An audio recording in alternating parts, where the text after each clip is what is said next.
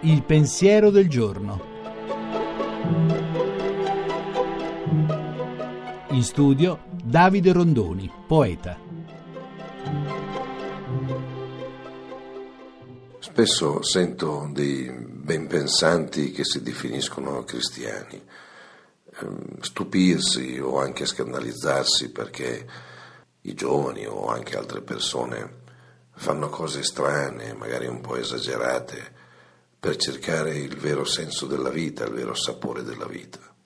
Beh, allora io ricordo il fatto che i cristiani, quelli che vanno a messe, i cattolici, alla domenica mangiano il corpo di uno, bevono il sangue di uno, insomma la cosiddetta Eucaristia, far la comunione e mangiare realmente il corpo e il sangue di uno, perché solo quel nutrimento può dare la vera vita la vita più intensa.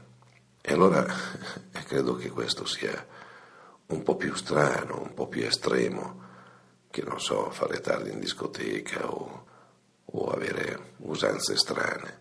Insomma, credo che il cristianesimo sia veramente la vera esagerazione.